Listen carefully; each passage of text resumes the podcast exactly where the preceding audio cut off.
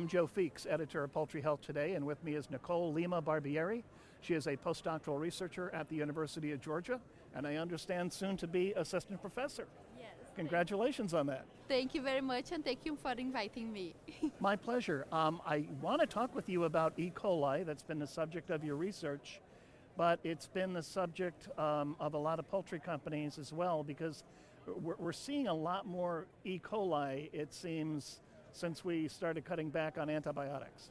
yes, yes. Since uh, people starting using antibiotics as a prophylactic method, now E. coli is, is emerging again, and. Uh, we need to like uh, research better how to treat them without the antimicrobial use.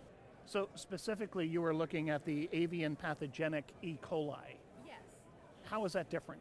Uh, E. coli it's a common member of the uh, chicken gut and humans too. And avian pathogenic E. coli gain some genes and like that we call virulence factors that make the bacteria able to cause disease. So there is some of these bacteria in the field that they transfer to one bacteria to the other, these virulence genes, and then make more bacteria able to cause disease. And this is the same E. coli that can cause illness in humans, is that right? Yes, uh, there is some work that correlating these E. coli to the same ones that cause uh, neonatal meningitis in uh, babies or uh, human uh, UTIs, urinary tract infections in humans too. So it, it's interesting because we're now reducing antibiotics because that's what consumers want. Now we're seeing this bloom of E. coli in, in poultry. Yeah, because I think the use of antibiotics made made these E. coli be hidden, so they they still there, but in the low prevalence. But now that we cannot use the antimicrobials, they are coming back. Like, and I think we will need to find like new methods to control it, like new uh, methods that don't use antibiotics to make this happen. And this is something that uh, we are studying in our lab. And I want to talk about your study in a moment, but how do poultry get E. coli in the first place? I understand that if there's no antibiotic, it opens up the door, but where does it come from? Oh, how do E. they get it? E. E. coli it's in the environmental and it's spread uh, all around. It's good to have E. coli because it's necessary to have E. coli to do digestion, human digestion, chicken digestion. So we need to have E. coli. But the problem is that some of these bacteria gain uh, plasmids that is extra DNA, and then with this extra DNA, they they cause the disease. So uh, and there is no method known up until now that we can just kill these pathogenic ones. When we kill the, the E. coli, we kill all of them. And this is hard, or we select for the ones that are resistant.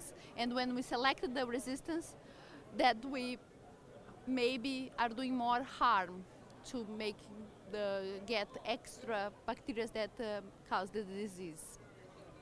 That's still not very clear.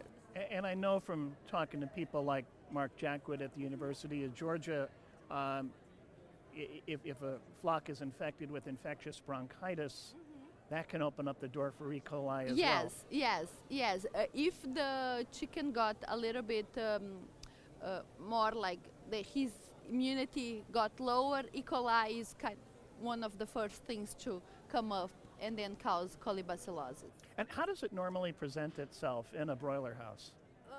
How would producers know that it's E. coli? Uh, usually there is kind of like kind of like two ways. One is st- systemic that comes through the nose and then infects all the internal organs like heart, livers, spleen, all over around. Uh, and then it starts as a respiratory inf- infection. And the other one is is skin. So if the chicken got any bruise uh, in the like um, in the skin, it starts to develop the cellulitis. So uh, one of the ways to identify it in the house is that the chickens are going to become more quiet and then stop eating and then suddenly going to die. Uh, but there is no like really easy way to discover that these symptoms like in the big field except if when they start dying because some of the these lesions you just find in during the slaughter time, and that's kind of like a, a big problem. So now you did a study with avian pathogenic E. coli, often goes by the acronym APEC. Tell me about your study. What were you trying to find? In this study, we were looking for two rear systems one the conventional way, and the other the antibiotic free way. And we wanted to compare the APEC prevalence.